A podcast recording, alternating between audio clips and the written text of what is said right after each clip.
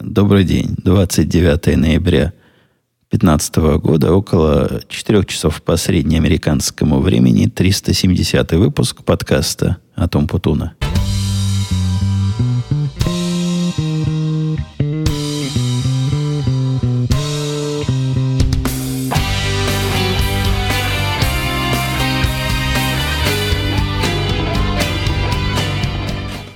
Почему-то в комментариях к прошлому подкасту кто-то из слушателей меня совершенно э, напрасно обвинил в том, что я вот собираюсь идти в подкаст в гости, а не говорю в какой. Ну как же не говорю? Я, я этот подкаст слышал. И я свои подкасты слушаю иногда. Почти всегда. И я совершенно ясно сказал, в какой подкаст я иду, так что не надо, не надо меня обижать грязными подозрениями. Я ничего не скрываю. Все это вполне понятно. И кроме того, даже к этому подкасту я дам ссылочку – вот внутри этого подкаста, который вы сейчас слушаете, если вы пойдете на сайт podcast.umputun.com, там, скорее всего, будет ссылочка на этот QA-подкаст, куда я в гости ходил уже недели, наверное, неделю назад. Если, конечно, не забуду. Если забуду, то не со зла, а просто потому, что забыл. Нет, тайны никакой нет. Я вообще получил, надо сказать, весьма специфический опыт от этого похода в гости. И в очередной раз задумался, как, собственно, готовиться к походам в гости. Не в том смысле, что как-то надо темы там поднимать и какие-то специальные материалы читать. Нет, я, я могу из головы такое нести, которое нес там. Вопрос в другом. Как понимать, в какие подкасты ходить, в какие не ходить? В принципе, если бы я послушал сейчас мне сегодняшнему дали бы результат того, что у нас там происходило, я бы не пошел. Не пошел бы по двум причинам. Я не знаю, если вы уже прошли по ссылке или раньше послушали, там такое, ну, в смысле, в смысле того, что записалось, такое получилось, что прямо, ну, я бы такой подкаст никогда бы не выложил. Ну, то есть вообще от слова никогда в жизни. По-моему, лучше не выложить подкаст, чем выложить вот так – мне это кажется полнейшим издевательством над слушателями. Ну, это слушатели вроде бы не мои, и вроде бы не моя вина, но если учесть, что процентов 30 времени я там разговаривал, я теперь себя ощущаю дискомфортно. Никаких механизмов влияния у меня на это нет. Единственное, что я мог сделать, я сделал. Я, конечно, со своей стороны записал все это хорошо, красиво. И, конечно, предоставил авторам свой вариант – по причинам, которые я не понимаю, они выложили вот то, что выложили. Я не могу вам выложить свой вариант, потому что у них там музыка, по-моему, они там даже редактировали. Я, я слышал, меня там ускорили, какие-то паузы где-то вырезали. Не знаю, это кто-то специально делает или это часть их процесса. Но было бы некорректно с моей стороны выкладывать свою версию. Посему я могу только посетовать. Так что с точки зрения конечного результата я недоволен. С точки зрения дискуссии, ну, дискуссия нормально шла, особенно поначалу, потом как-то мне показалось, что противная сторона, не, не, не очень она противная, она вполне последовательно пыталась отстаивать свою точку зрения. Там речь в двух словах шла о том, что я утверждал, что есть такая профессия, инженеры по проверке качества которая, на мой взгляд, пережила себя и является примерно таким же атовизмом, каким где-то в 60-х годах, в 70-х годах или там в 50-х, когда придумали АТС, в 40-х. Но когда эти барышни перестали перетыкать провода, вот такой период был, видимо, когда шли споры, барышни нужны для перетыкания или барышни уже не нужны. Мне кажется, что их профессия как раз на таком этапе, но нет, они там они там серьезно относятся ко всему к этому, мне кажется, с лишней, с излишней серьезностью. Ставя свою работу во главу угла, если бы я наблюдал такой процесс в своей специальности, мне кажется, я бы так упорно не, не отстаивал. А скорее принял бы точку зрения, даже которая мне чужда и противна, на рассмотрение, как минимум, и подумал о своем будущем. Ну, вот пришел дядька какой-то, который вроде как понимает, о чем он говорит, который много лет здесь сидит. и у которого есть определенные мысли в эту сторону. Может, он с каким-то зерном пришел. Мне не кажется, что я смог донести зерно. Мне кажется, они считают себя ну, не то, что пупом земли, пуп земли, пупами земли. Нет. Но какая-то у них очень серьезная э, такой пиетет к своей профессии. Их, смотрите, тестировщиками называть нельзя, надо обязательно инженерами. Да называйте мою профессию как хотите. Хоть кодерами, хоть девелоперами, хоть программистами, хоть людьми, которые сидят возле компьютера. Мне, в принципе, все равно. У нас, у меня, таких комплексов нет. Как ни назови, хорошо будет. Меня по-всякому в жизни называли, начиная с директора, потом вице-президента, потом технического директора, потом кем я только не был. И все эти названия, на мой вкус, сути не меняют. И ничего к прояснению картины тоже не добавляют.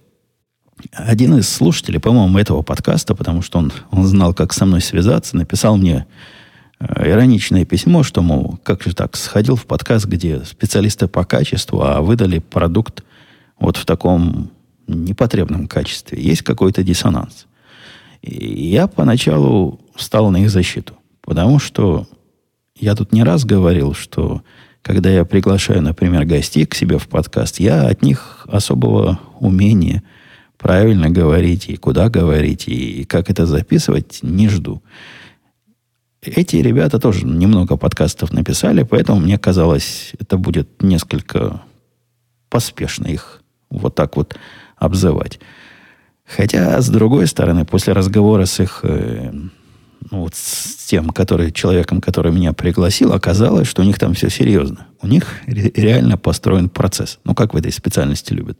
Главное сделать процесс правильный, а результат будет сам собой.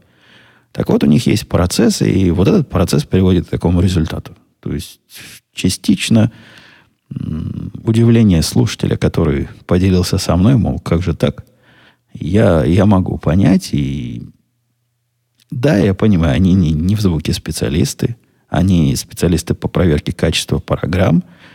И я бы промолчал, если бы не попытался зайти сегодня с утра, не с утра, когда проснулся, в 11.30 проснулся, на их сайт с айфона и увидев, что и программный продукт, с которым они, в общем-то, выступают, он, он тоже непроверенный качество там явно было не проверено.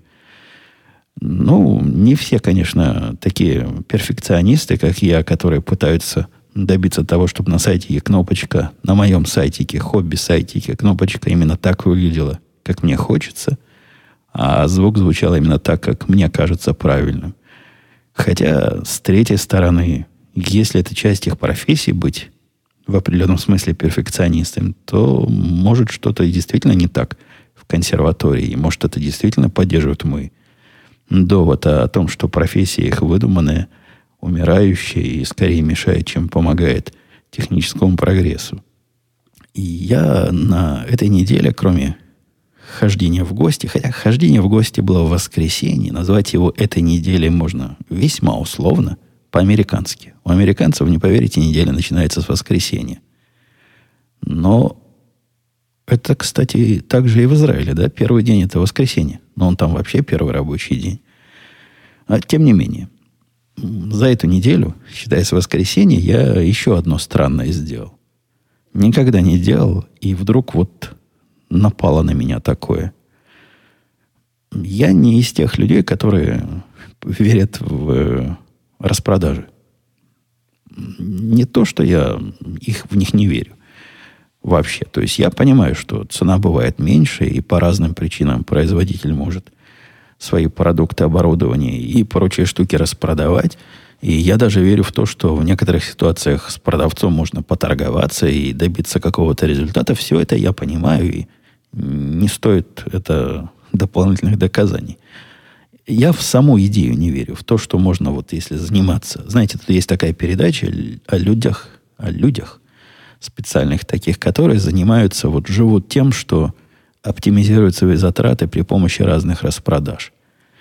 Мне кажется, производительность этого процесса сомнительной. То есть от соотношения затраченного времени труда к результату Но есть подозрение, хотя я лично не проверял, что они вместо того, чтобы вот эту копейку сэкономить за час, могли бы заработать за этот час доллар каким-то другим путем. Но, ну, не знаю, не совсем моя область. Это я так подвожу к тому, что, хотя я и не верю в это во все, и всегда радостной жене рассказываю, когда она приносит очередную вещь, говорит, я за полцены купила, но правда две, потому что там две, значит, по цене одной.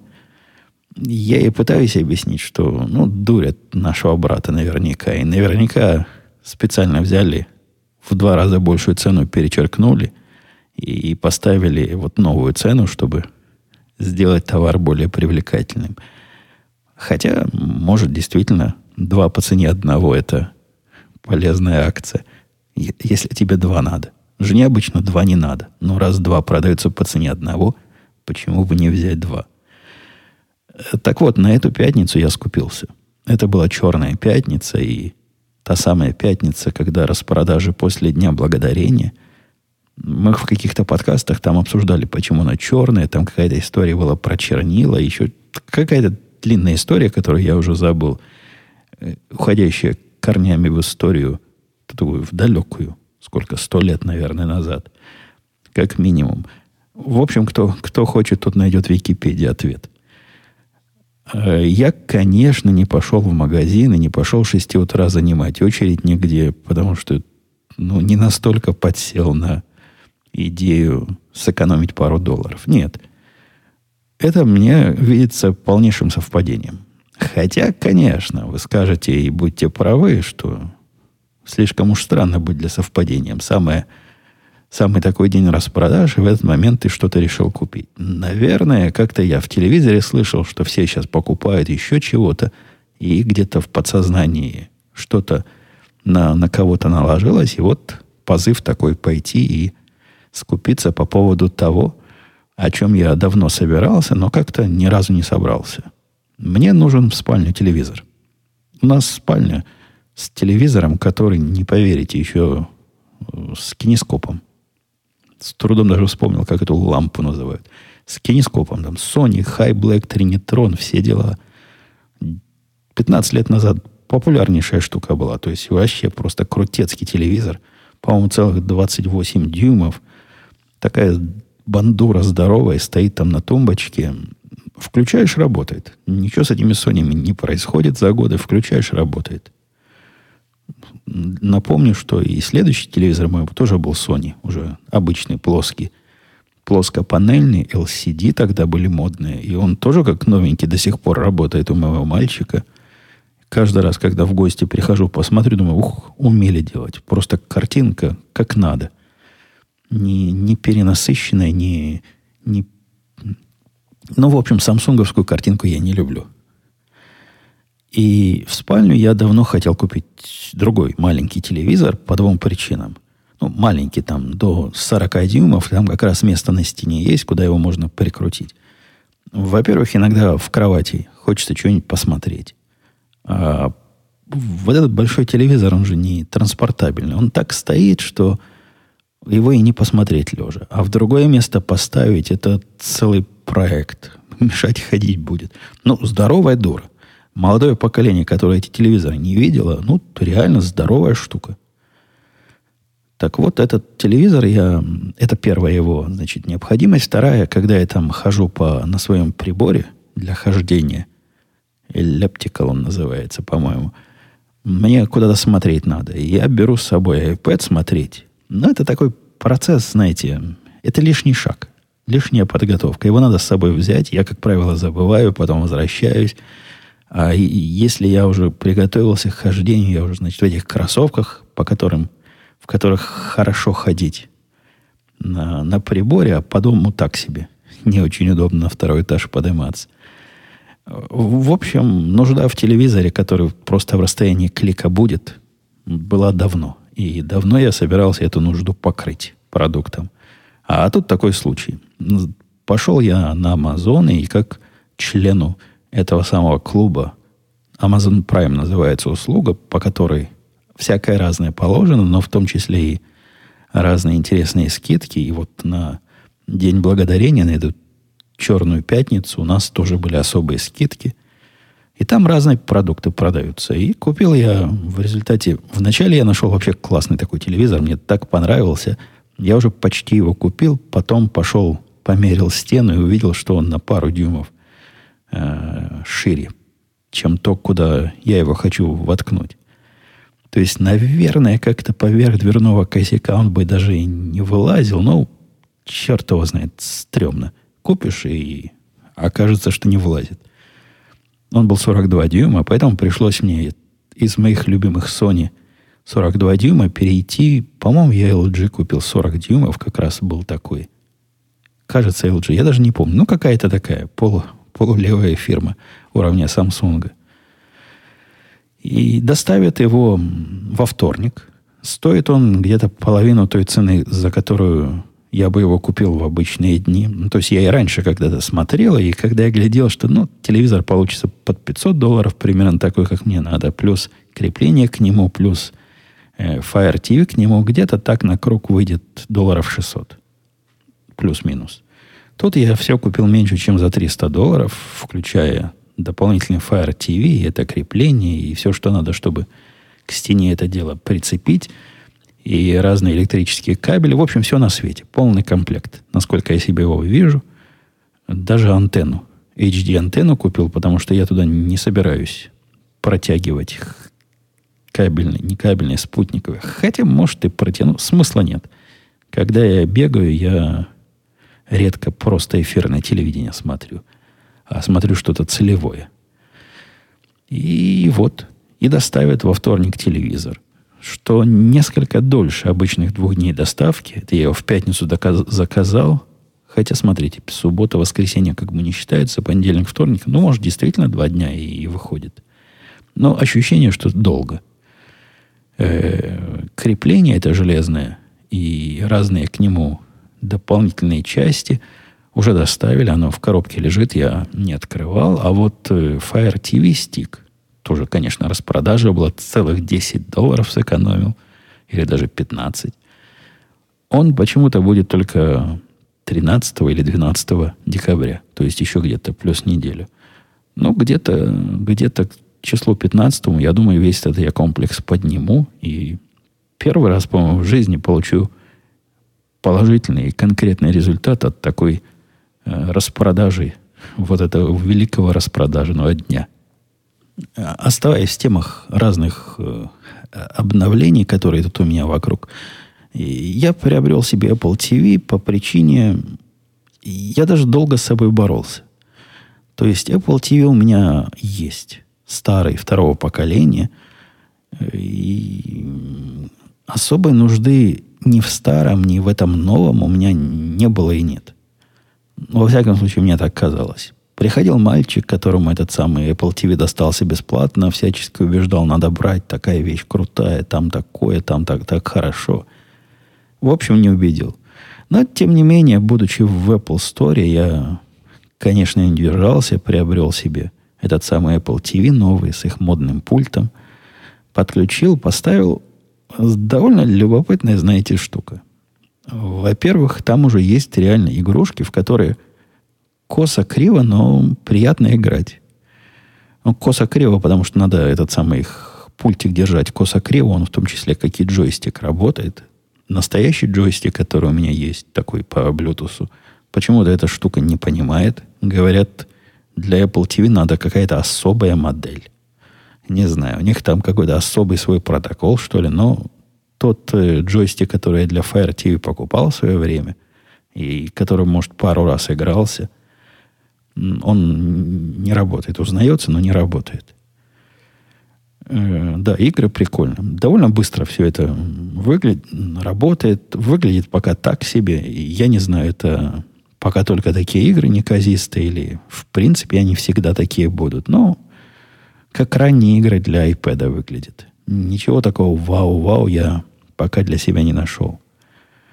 А что касается остальных применений, так у меня и до этого Apple TV был запасным каналом смотреть баскетбол. Если вдруг что, если вдруг я не записал игру, или, я не знаю, какая-нибудь громе молнии, мой спутниковый провайдер в очередной раз не работает, это всегда был тот путь, куда пойти и спастись и посмотреть. И вот в этом моменте я как раз питал ложные надежды. Мне казалось, что такая дерганность NBA TV, которую я наблюдал на своем Apple TV раньше, вызвана слабостью железки. Но вот теперь железка у меня ого-го. Теперь это должно работать. При этом я знаю, что оно может работать хорошо. Если попытаться посмотреть NBA на iPad, то прямо все совсем-совсем хорошо. А на Apple TV второго поколения было плохо. Тормозило. Даже это нельзя назвать тормозами. Просто вся картинка такая ощущается, что с низким битрейтом. Вот бежит, когда они не бегут, нормально все. Ничего не замечаешь. Качество высокое, все в порядке. Никаких артефактов. Когда они бегут, тоже никаких артефактов. Но видно, что бегут неплавно. Это трудно объяснить, вот этот, вот этот эффект. Но он, особенно первые несколько минут, когда включаешь, сильно раздражает. Потом, насколько я понимаю, мозг привыкает к такой дерганной картинке, и это перестает раздражать. Я даже перестал замечать.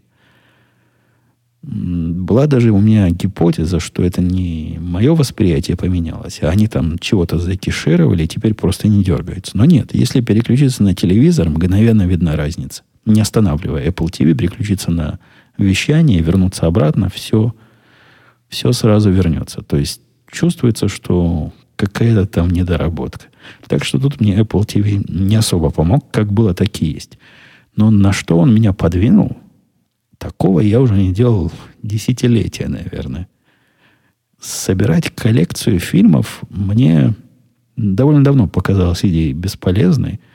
А, особенно в том плане, что фильмы либо могут быть у меня в подвале на, на Blu-ray дисках на расстоянии хода, если уже захочется посмотреть. Хотя, честно говоря, мне сейчас Blu-ray диск некуда втыкать. И вряд ли когда-то уже будет куда втыкать.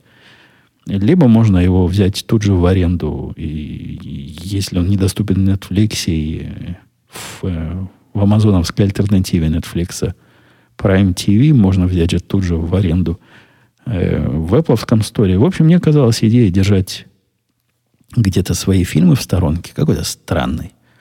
А тут с новым Apple TV. У них такой красивый плекс, который так прекрасно умеет показывать ваши собственные коллекции фильмов. Просто красиво. Вот вообще приятно зайти. И обложечки у него, и все. Э, да, конечно, XBMC, мой любимый, которым я пользуюсь гораздо чаще, все это как-то тоже умеет, но красоты то и нет. А тут красота нечеловеческая и вообще прямо вау-вау.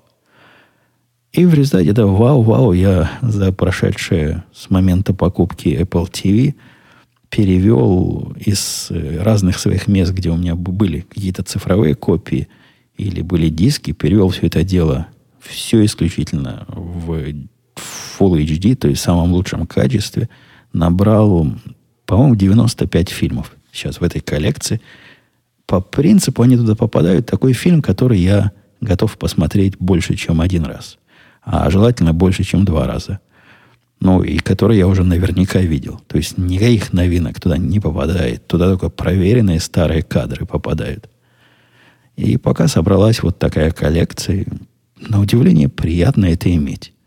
Это какое-то какое плюшкинство, мне кажется. Какая-то ненужная накопительность во мне проявилась, но я не борюсь. Зашел, открыл свое богатство, огладил себя. Вот, вот, молодец я, сколько всего натаскал в норку. И даже иногда что-то включаю посмотреть. Несколько фильмов посмотрел из своей собственной теперь коллекции. Работает быстренько, красиво, качество отличное. В общем, не нарадуюсь. Недели три назад достали меня вот эти звонившие на телефон люди. А я напомню, если слушатели тут свеженькие, что в дальние времена, и потом я даже повторил этот аттракцион, я внес свой телефон в специальную общенациональную, такую федеральную базу данных, которые – по закону все эти анонимные звонящие, даже не анонимные, а те звонящие, с которыми у меня нет никакого бизнеса, э, так вот, они обязаны проверять, есть ли там этот телефон, и если он там есть, звонить не имеют права. Если звонят, то э, что тогда? Тогда штраф. Я не помню какой. Ну, какой-то штраф прям серьезный. В свое время я проверял, и мы это когда-то, несколько лет назад, давно уже эта база у нас. Вот когда ее добавили, я уже подкаст записывал, радовался вместе с вами. Поначалу эта база сильно помогала. Число вот этих звонков, которых раньше было ну, просто не продохнуть вообще. Садишься вечером, хоть выключай телефон. Начинают разные незваные продавцы и прочие странные люди звонить. Сейчас этим стало сильно лучше, особенно первые пару лет после введения этой базы. А теперь они то ли какие-то лазейки нашли, то ли просто наглость потеряли, то ли посчитали экономическую выгоду, что, мол, если кто пожалуется иногда, ну ладно, заплатим штраф, но нам все равно выгоднее спамить наших потенциальных пользователей тура на Карибы или еще какой-то другой фигни, которую они продают. И в этот раз они меня достали реально. Я наблюдал телефон, который мне пытается звонить каждый день в 9 утра. И если бы они звонили мне на сотовый, с сотовым там вообще отдельные законы есть, на сотовые телефоны здесь запрещены робо- робозвонки. Прямо есть закон, который говорит, на сотовый телефон только человек может звонить с коммерческим предложением. А они звонят на обычный телефон. Пока этот телефон я со сна найду. А он же ж не умный. В этом телефоне заблокировать звонки с такого-то времени по какой, э, по-моему, Ванач мой не умеет. Который уже давно надо выбросить и отключить этот телефон к чертовой матери. Жена не разрешает. Для нее а, настоящая телефонная линия это по какой-то психологической причине очень важно, чтобы была чтобы был, значит, домашний номер, как положено. И так три дня подряд, в 9 утра. Снимаешь трубку, слушаешь их очередной спич, посылаешь их подальше. На следующий раз кто-то другой, с другого телефона, чтобы сразу, значит, со сна не понять, опять будет. Страшное дело. Написал я жалобу, накатал жалобу в FCC, то есть это федеральная комиссия по чем-то там. В общем, то место, куда подобные жалобы надо накатывать. Процесс оказался, прямо скажем, непростой. То есть, казалось бы, пожаловаться должно быть доступно в один клик. Зашел, внес свой телефон. Нет, там серьезный процесс, такой многошаговый, три или четыре шага. И я таки понимаю, почему эти жулики не очень боятся. Потому что до, до конца, до середины Днепра не всякая птица долетит. Там, ну, реально много надо всякого писать и много рассказывать. Некоторые вещи не требуют повторить. Но есть результат или нет, я не знаю. После того, как я пожаловался, этим мне больше не звонили ни разу. Трудно сказать, является ли это следствием или, или случайностью. Бог его знает, у меня нет контрольной группы. Но это FCC мне прислало обратное письмо, сказали, да, мол, мы жалобу приняли – жа, не приняли, они и так пишут, жалоба зарегистрирована, меры, видимо, будут приняты, хотя из-за значит, большого количества запросов, которые к нам поступают, мы не способны вас держать в курсе вашей конкретной жалобы, но имейте в виду, мол, мы, мы ценим, мы этим занимаемся, когда-нибудь когда ситуацию починим. Так что да, вот я принял на себя такую активную жизненную позицию и попытался наказать возмутителей моего утреннего сна. На прошедшей неделе ко мне приходил мексиканец Иван. Я где-то намекал про это, по-моему, в радио Ти я рассказывал, что Иван придет. Вот прямо Иван, ну, который Айвен, конечно, но пишется Иван. Пришел Иван не вовремя, опоздал на два часа. Но я с самого начала думал, что русский будет. На два часа опоздал, не позвонил перед тем, как прийти. Так, тут так обычно не делают. Но если русский, мне казалось понятно. Нет, пришел такой типичный мексиканец, который, он так прямо не говорил, но он намекнул на то, что на самом-то деле он не из наших, а он не из Иванов. А назвался он Иванов, потому что очень любит русских и украинских бойцов. Я даже не знаю, в каком именно спорте эти бойцы бойцуют. Ну, может, боксеры. Может, какие-то бойцы без правил. И вроде бы он в честь одного из них себя и переименовал. А зовут его, звали его по жизни раньше иначе. Но вот такой специальный Иван. Я не буду дальше рассказывать про наши очередные э, диагностики моей спутниковой системы. Я уж вас достал этими подробностями, наверное.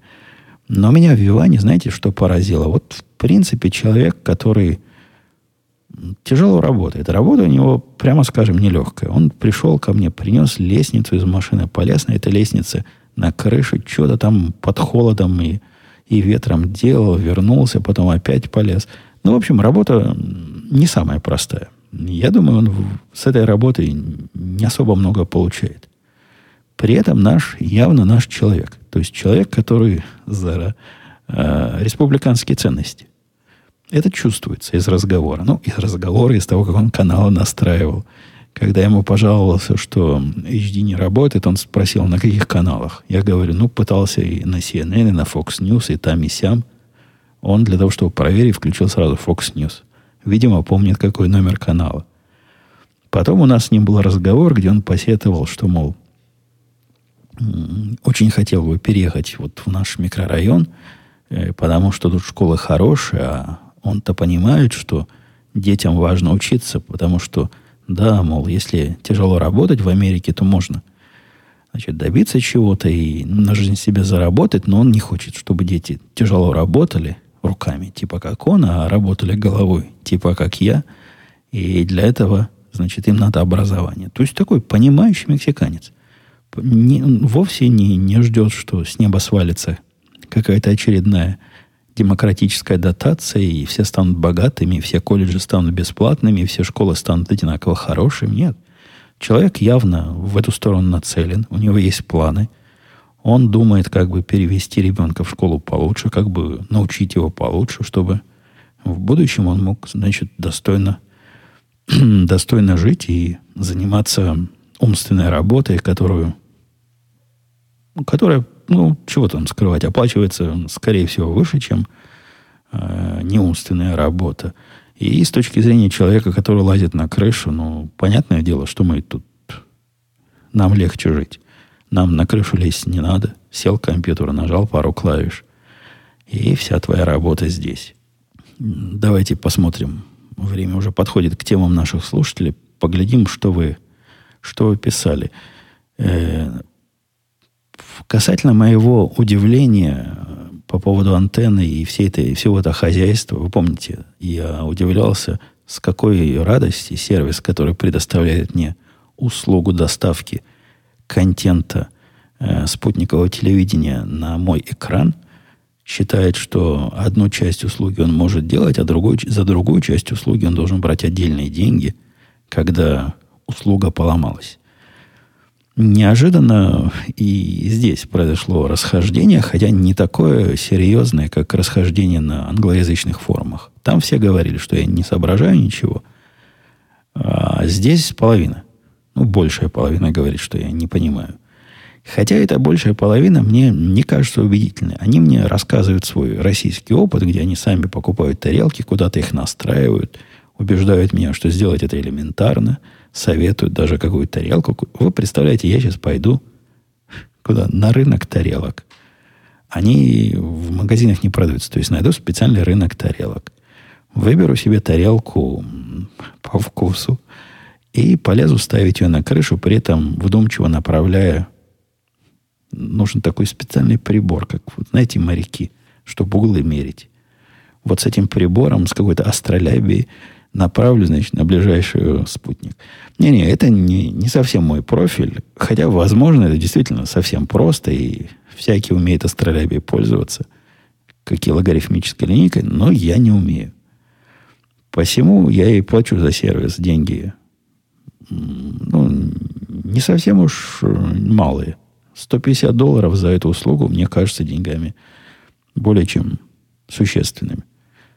И повторюсь, я ожидаю, что провайдер услуг мне эту услугу донесет до телевизора. И когда возникают проблемы в пути, мне начинает этот самый поставщик услуг рассказывать, что тут часть твоей проблемы, часть моей, и убеждать, что тарелка твоя, не твоя, и кто за это должен платить, мне это видится разводом населения и каким-то невыполнением своих контрактных обязательств. Хотя, конечно, они там полностью прикрыты, там адвокаты сидят не чита мне, и все там прописано. Но, тем не менее, с моей субъективной точки зрения, это выглядит неправильно. Э, Ромкс писал в эту сторону. Евгений, твоя позиция по поводу сервера DISH понятна и близка. И в целом ты, конечно, прав. Особенно по стандартам сервисов США. Но тонкость может быть вот где – Оборудование для предоставления их услуги может быть либо в аренде, либо выкуплено в собственность пользователям. В случае аренды это, безусловно, их проблема, чтобы оно работало. Однако в случае, если оборудование выкуплено в собственность, в этом случае неисправность оборудования – это область ответственности его владельца. И если оно куплено в собственность, то владелец вы, то есть я. И я понимаю, это вот, видимо, то, что будет написано в контракте – примерно этими же словами или примерно про то же самое, что, мол, тарелку мы вам поставили, и она стала ваша в момент установки, так что чините ее сами. А вот э, ресивер, который внутри дома стоит, мы вам дали в аренду. При этом заметьте, когда они присылают техника сюда, чтобы что-то починить, вообще выезд техника на место, даже если починка была бы э, внутри дома или внутри чего угодно, в любом случае выезд техника стоит 90 долларов. Это вот это объяснение, что я приду, починю тарелку, а тарелка ваша, видится мне еще более лукавым, потому что были у меня случаи, когда техник ходил в подвал и менял один из приборов, который они до этого поставили, который у меня совершенно явно в аренде, за который я вижу, за каждый прибор 5 долларов в месяц я плачу. Посему Ответ Ромкса мне не видится э, все объясняющим. Тут есть явные, явная попытка обмануть народонаселение. У, у Никиты вообще мнение альтернативное. Он говорит «Привет, Умпутун» касательно оплаты специалиста по настройке оборудования для телевизора. Это нет. Это, Никита, вы... Это, Никита, не прав. Я не, не прошу настраивать оборудование для телевизора. Это такая тонкая, тонкая грань. Я прошу настроить поставщика услуг, их комплекс технический, который эти самые услуги до меня доставляет. Для телевизора, не для телевизора. Коробка такая, коробка сякая. Провод там, провод здесь. Шерифы проблемы индейцев не волнуют. Ему важно, чтобы оплаченный сервис доставлялся. Так дальше пишет Никита, у, у тебя неправильное сравнение. Возьмем AWS. Там абсолютно то же самое. Это он говорит про инфраструктуру, такую специалистам понятную, где ты арендуешь разные услуги в облаке. Тебе не важно, как они оказывают необходимые услуги, но 10% за поддержку ты им платишь. Нет, нет, дорогой мой, все совсем не так. Такого сервиса облачного, где если у тебя чего сломалось, и тебе надо, чтобы это починили, и без 10% оплаты лишней или каких-то других оплат тебе не починят, такие сервисы это нонсенс. Я таких не знаю вообще, ни одного. То есть, ну, все три, которых я знаю, с которыми я общаюсь, это тот же самый Amazon, Google и Digital Ocean, они все оказывают базовую поддержку. Базовая поддержка выглядит в том, что сервис должен работать. Если я запускаю штуку в этом облаке, и она не запускается, то без всякого касательства того, плачу я 10%, не плачу я 10%. Услуга мне будет оказана, поддержка мне будет оказана. Конечно, есть разные уровни поддержки. Конечно, если мне надо, чтобы поддержка была гарантирована в течение часа оказана, я плачу относительно отдельные деньги. И если мне надо, чтобы они мне помогли в вопросах настройки чего-то, что, собственно, даже их э, прямой обязанностью не является, но просто я не совсем дочитал документацию, мне всегда хотелось бы иметь человека, которого я мог бы об этом спросить и на помощь кого я мог бы положиться. Вот за это я плачу 10%, Никита. А вовсе не за то, чтобы они мне обеспечивали базовую функциональность. За базовую функциональность мы уже платим аренду, мы уже платим разные другие платы. И тем или иным образом – базовая поддержка в эти самые платы обязана, с моей точки зрения, входить. И в случае аналогии, которые Никита привел, они на практике туда и входят. Попробуйте связаться Если у вас что-то не так с DigitalOcean поддержкой, это другой поставщик подобных услуг. Ответит вам живой человек, поможет. Так чего далеко ходить-то? Поставщик интернета это у меня. Интернета домашнего. Он тоже ответит. И не поверьте, пришлет специалиста, и специалист не станет козью морду строить, рассказывать, что кабель был здесь и кабель не там. Нет.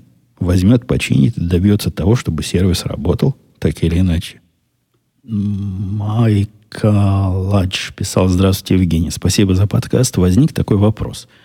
У нас в странах бывшего СССР при встрече знакомого друга принято здороваться с друг другом за руку.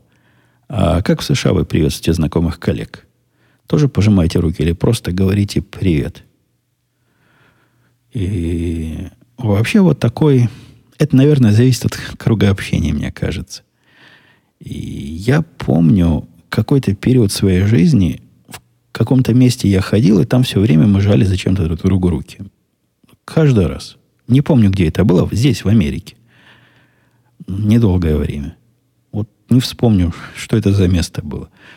Это, в принципе, не то чтобы редкость в тех местах, куда я хожу, но не такая общепринятая практика, как э, у вас, дорогие слушатели. Я, приходя на работу, говорю «Доброе утро, леди и джентльмен», и вот таким образом здороваемся. Они спрашивают, как дела? Я говорю, как дела? И все. Официальная часть на этом закончилась. Здороваться за руку – это такой признак все-таки какой-то близости. То есть, когда я долго не виделся с каким-то человеком, а не обязательно даже с другом, ну, там, с товарищем, со знакомым по работе, с бывшим коллегой, да, после долгой встречи, вот мы с ним пошли вместе выпить пиво, обязательно пожали друг другу руки, похлопали друг друга по спине, мол, Ха, опять же, те же самые, как дела, как, как ты, как, как семья, как детки. Тут мне видится рукопожатие более направленным действием а не просто таким рутинной формой обмена утренними любезностями. Алексей писал, Умпутун, привет, спасибо за подкаст, очень радует. Вот возник вопрос. Ты в своих подкастах используешь много разных идиом и выражений. Как то, палка о трех концах, может в консерватории что-то подправить и т.п. Ну да, и есть грех. Люблю вставить красное словцо. Позже же ты, пишет дальше Алексей, идиомами, когда говоришь по-английски. Пытаешься переводить свои или находишь аналогичные английские варианты. Не-не, переводить свои – это дорога в никуда. Это абсолютно не подходит. Есть некое небольшое количество идиом, которые могут подвинуть человека неопытного на эту скользкую дорожку. Идея переводить идиомы свои и переносить туда, кроме удивления слушателей, мало чего может вызвать. У них количество идиом в английском языке, мне кажется, на, в разы, я не скажу на порядке, но в разы больше, чем в русском языке. В русском языке я за словом карман не лезу. В английском языке я знаю, наверное, сравнительное количество идиом, но все равно это гораздо беднее. То есть для того, чтобы уметь в любой момент любую подходящую идиому вставить, нужен более глубокий способ и, и метод погружения в язык у меня он не настолько глубок. И моих идиом для вот такого свободного их разбрасывания, ну, в принципе, из всех моих знакомых я их, конечно, употребляю не больше, чем другие, ну, сравнимо, чем другие. Некоторые мои идиомы только, только я при, применяю, и иногда даже они вызывают некие вопросы у окружающих. Приходится объяснять, что эта идиома на самом деле значит. Но, в принципе, нормально. Ну, люди понимают, о чем я говорю, даже когда говорю странными идиомами. Вот если сказать палка о трех концах, что-то вот американский вариант, нечто такого сказать, ну, скорее всего, если с той стороны человек образован, он тебя поймет. С китайцем с нашим невозможно так разговаривать. И, я, когда с ним разговариваю, прямо сильно фильтрую базар. То есть, представляете, мне надо говорить по-английски с ним. Но это уже само получается. Эта голова там сама знает, на каком языке говорить и думать. Но при этом из английского нужно убирать такие выражения, которые не, не прямые. У китайца такой очень... Он, он местный. Он хоть и китаец, но он местный молодой человек. Но мне кажется, язык его скуден, и владение родным языком оставляет сильно желать лучшего. Я, вы помните, когда-то, много лет назад в подкасте удивлялся, что в Америке есть конкурсы на то, знаешь ли ты такое слово или не знаешь. Знаешь ли ты, что оно значит или не знаешь. Умеешь ли ты его правильно написать или не умеешь. Мне это казалось смехотворным. Ну, дайте мне. Или вам. Или любому человеку, который закончил среднюю советскую школу. Такой вопрос задать. Ну, ладно, как пишется, это, это дело тонкое. Но знаешь ли ты такое слово? Вы можете себе представить, что есть целая категория слов, которые не из 18 века, а просто слова языка, которые вы вообще не знаете в русском языке. То есть вообще. Не какие-то специальные термины, а просто слова. Просто какие-то синонимы каким-то обычным вещам. А оказывается, есть и такой, а вы его первый раз услышали и чешете голову, что бы это значило. Мне это казалось диким. Но просто в этом языке гораздо больше слов. И в нем также гораздо больше идиом и гораздо больше всех комбинаций. Он действительно реально сложный и в этом смысле навороченный и богатый язык. Последний вопрос от Андрея спрашивает, скажите, как вы считаете, какова роль современной биржи в нашей цивилизации? И если изначально это был инструмент создания свободного рынка и, соответственно, делил, давал стимул к движению нашей цивилизации в целом, то в последнее время не переросло ли это в отрицательный фактор. Из-за превышения выгоды для перепродавцов воздуха над отдачей для реальных производителей товаров и услуг, возможно, пройдена критическая точка. В принципе, Андрей поднимает не, не такой уж простой вопрос, но он его задает в неправильных терминах. Проблема не в том, что воздух продают. Ну, весь финансовый рынок это с точки зрения спекуляции продажи воздуха. Хотя ценность финансовых рынков и инструментов для того, чтобы эти рынки существовали, переоценить трудно. Ну, у меня тут не, не курс политэкономии, поэтому я предполагаю, что вы как-то чувствуете, что надо со мной согласиться. Довод о том, что всех этих спекулянтов нужно к стенке поставить, это популярный среди социалистов наших местных довод – который не является ничем больше, чем популистской движухой, они прекрасно понимают, зачем все это надо. Они люди, в принципе, образованы, ну, большинство из них. И такие слова они приговаривают только для того, чтобы понравиться менее образованной части своего электората. реальная проблема э, на финансовых рынках связана, мне кажется, не с этим, не с тем, что они деньги из воздуха делают, а тем, что эти рынки стали такой особой э, формой гонки технических вооружений. И, в принципе, для того, чтобы... Это сложный вопрос, но я говорю про автоматические системы торгов, которые сильно влияют на весь финансовый рынок. И, на мой взгляд, и я со многими людьми беседовал, с коллегами своими, в принципе, все, с кем я говорил, кроме тех, кто в этой области HFT – э, живут и кто с этого деньги имеют, все относятся к этому как к злу. Как к такому паразиту, который вырос на теле свободного рынка. Мы даже обсуждали в одной уважаемой компании, которая даже принимает решения, технические способы борьбы с этим злом. Ну, то есть, когда у тебя вся интересная активность происходит в ситуации неравной, убивается одна из, один из таких корневых и основополагающих столпов открытого рынка, он уже не очень открытый.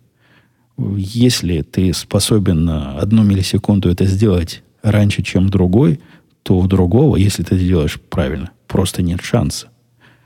И это действительно проблема, и с этой проблемой надо бороться. Проблема техническая, мне кажется. Хотя, возможно, это тот редкий случай, когда бы я ожидал и каких-то юридических регуляций, не являясь большим поклонникам. Но мне кажется, эту проблему можно технически попытаться решать, но это вовсе не, не та проблема, что закрыть рынок, э, финансовый рынок полностью, закрыть биржу, закрыть все это дело, и всем от этого станет хорошо. Хорошо не станет.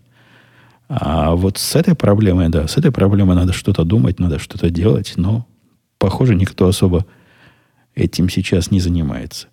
Социалистам нашим местному власти Видимо, все и так подходит. Капиталисты наши, если придут к власти, то, скорее всего, они трогать это не будут, потому что это как бы, с их точки зрения наезд на свободный рынок. В общем, тут палка о трех концах. Какое решение получится, никто не знает. И будет ли хоть какое-то решение вообще. Может, оно и не является такой уж большой проблемой, как видится мне и моим коллегам, но у меня такая, такая сугубая точка зрения. Ну что, давайте я буду затянувшееся сегодня повествование завершать. Я не позволяю себе в этом подкасте вот так, так уж рассиживаться. Времени по моим часам тут около 50 минут. Это безобразие. С этим надо что-то делать и возвращаться в 45-минутные рамки. Ну, согласитесь, просидеть со мной урок от звонка до звонка, это нормально. Но если я вас еще и на перемене достаю, то это полнейшее, полнейшее безобразие. Будем принимать меры. Вот как только с биржами покончим, сразу начнем принимать меры по контролю часов в этом подкасте. Все, пока. До следующей недели услышимся.